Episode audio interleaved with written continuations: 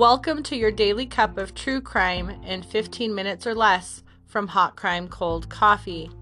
Listener discretion advised due to sensitive material and some violence. These daily episodes are brought to you Monday through Friday, in addition to our regular weekly episodes that you can find on Wednesdays and Fridays.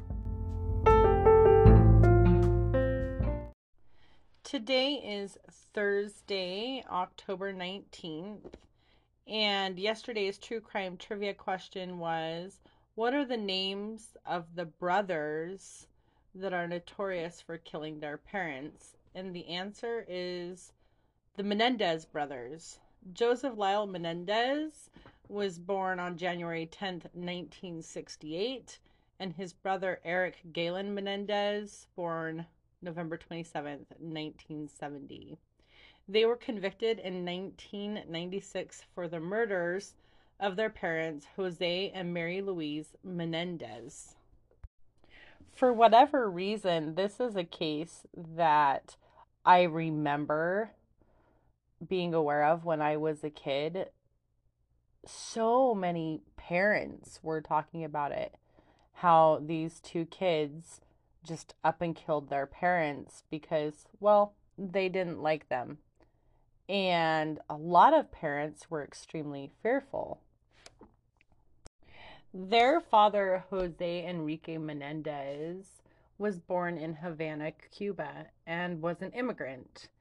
He worked really hard to provide for his family. He went to school to become an accountant and he eventually became a corporate executive of the company known as International Video Entertainment, which took the family from New Jersey all the way out to Beverly Hills in California.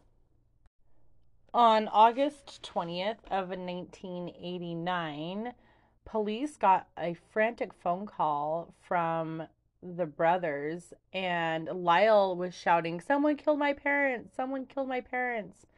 The police showed up and talked to both of the boys who told them that the killings had occurred while they were out at the movie theater watching the movie Batman and that they had also gone to the Taste of LA festival. One of the things is that police did not do a gunshot residue test on the boys, which might have cleared everything up immediately. And I'm thinking the reason that they didn't do it is because the boys weren't really suspects at first. This didn't come out until the trial, but earlier in the day, the boys had gone into the den with shotguns and murdered their parents in cold blood. Their father was shot six times, and their mother was shot 10 times. Right after they killed their parents, the boys stayed at the house, fearful that law enforcement would respond because they had been shooting shotguns. They thought that someone would have called in a noise complaint but nobody did. So they cleaned up, they picked up all of the shotgun shells and left the house to get rid of all of the evidence and also to build an alibi. In the beginning, law enforcement really didn't have a lot of leads. They weren't sure who did it, but the boys pretty much went on a spending spree. They bought businesses, luxury items, they traveled all over the world, they bought restaurants. They spent approximately $700,000 before they were arrested, and it could have been a lot more. Some of their family members disputed that money was possibly a motive and that the boys spent like that all of the time. After doing a little bit of research and reading the court documents, their dad wasn't a huge spender. he didn't randomly, you know, buy things. Police tried to get a confession from Eric by putting a wire on his friend, but Eric denied killing his parents. He eventually confessed to his psychologist, and the psychologist told his mit- mistress. And when the mistress broke up with the psychiatrist, she told the police all about the brothers' involvement. Lyle was arrested on March 8th, 1990, and Eric turned himself in three days later after returning to Los Angeles from Israel. Eric was really good at tennis and he participated in a lot of tennis tournaments in Israel.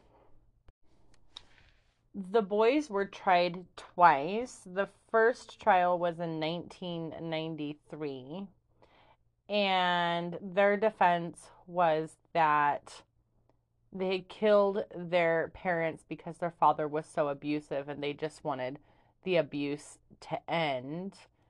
They were tried at the same time, but they each had their own jury, and it led to a mistrial because the jury couldn't reach an agreement. Both of the juries were deadlocked, and so they were retried again in 1996. This time it was one jury for both of the brothers, and they were convicted of murdering their parents. Both of the brothers were sentenced to life in prison without the possibility of parole. Today's true crime trivia question is whose assassination was allegedly committed from the Texas School Book Depository?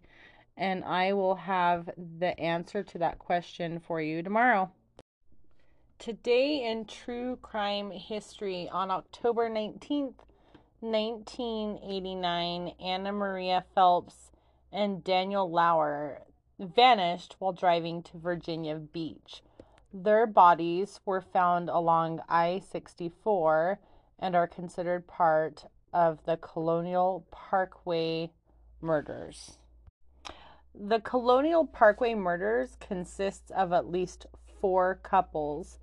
Three of the couples were found slain, and the fourth couple is missing and presumed dead. The four couples were killed between 1986 and 1989. The first couple was Kathy Thomas and Rebecca Dowski. The second couple is David Knobling and Robin Edward. And they were killed on September 22nd, 1987.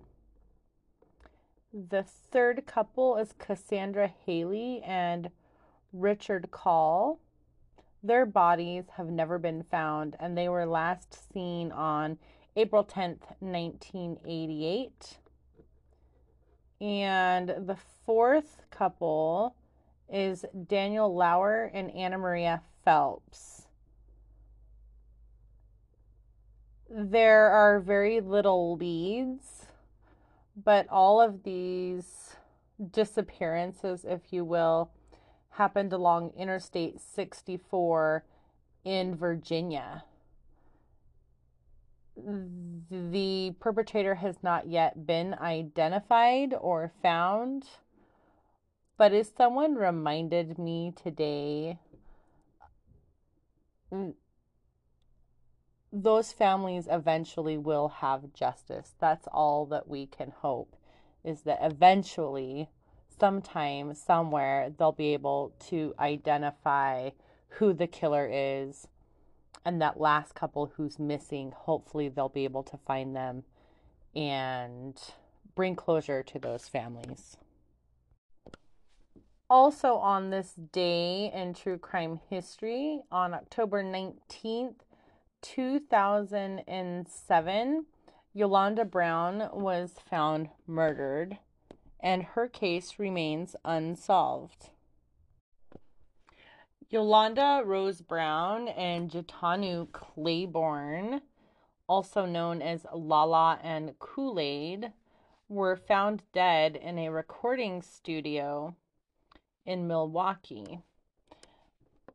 There are very few leads in this case, and it has been featured on America's Most Wanted, not the new one, the old one back in 2010. And they still have not been able to find the killer. Lala was an up and coming R&B artist and they don't know what what happened to her or her boyfriend the bodies were apparently found three days after the murder, and they know, or what's been released to the public, is that they were both shot.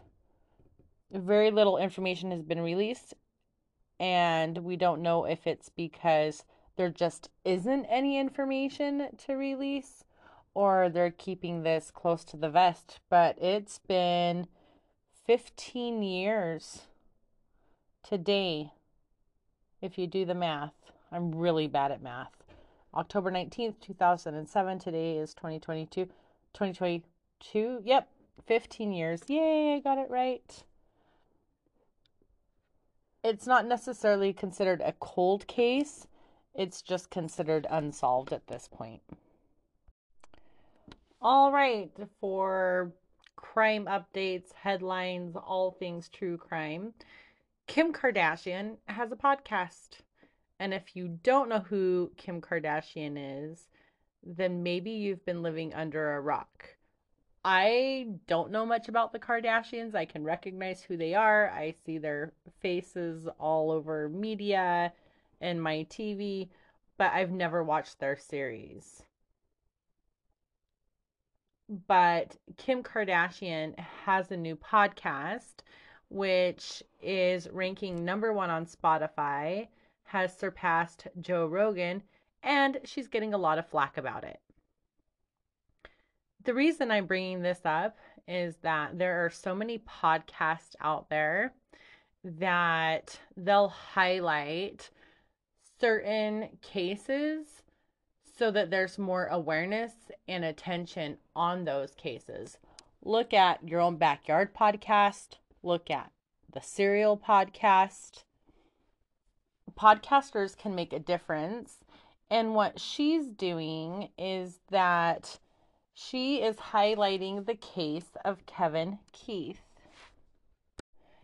Kim has really made a name for herself by being very active and advocating for those who are convicted unlawfully or are serving a sentence that maybe they shouldn't be.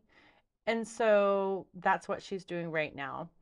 So many people are just trash talking her, and there's no difference between her and those other podcasts out there yes, she's known for frou frou and crazy and rich and keeping up with the Kardashians.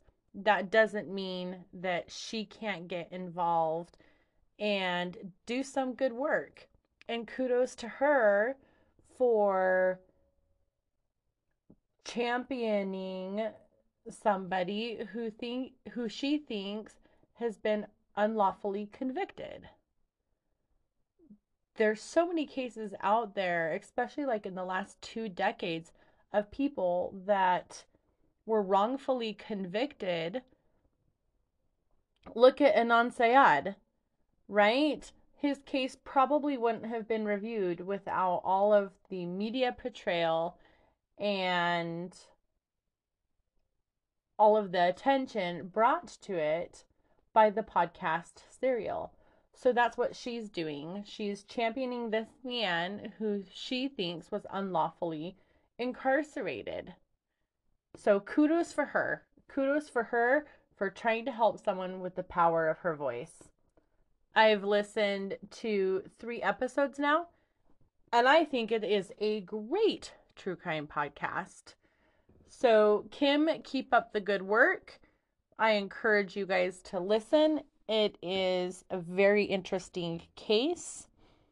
And if he was unlawfully convicted and is innocent, then hopefully they will look again at Kevin Keith's case. Volume 3 of Unsolved Mysteries came out yesterday on Netflix. I have yet to watch it. They're releasing it in multiple parts. So it's three episodes every week for the next couple of weeks. Hopefully, I can binge watch that this weekend. I'm not too thrilled with how they're doing the new Unsolved Mysteries. I actually prefer the older ones.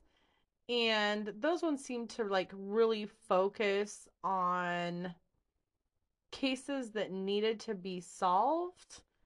I felt they were way more informative than Netflix Netflix's version of Unsolved Mysteries.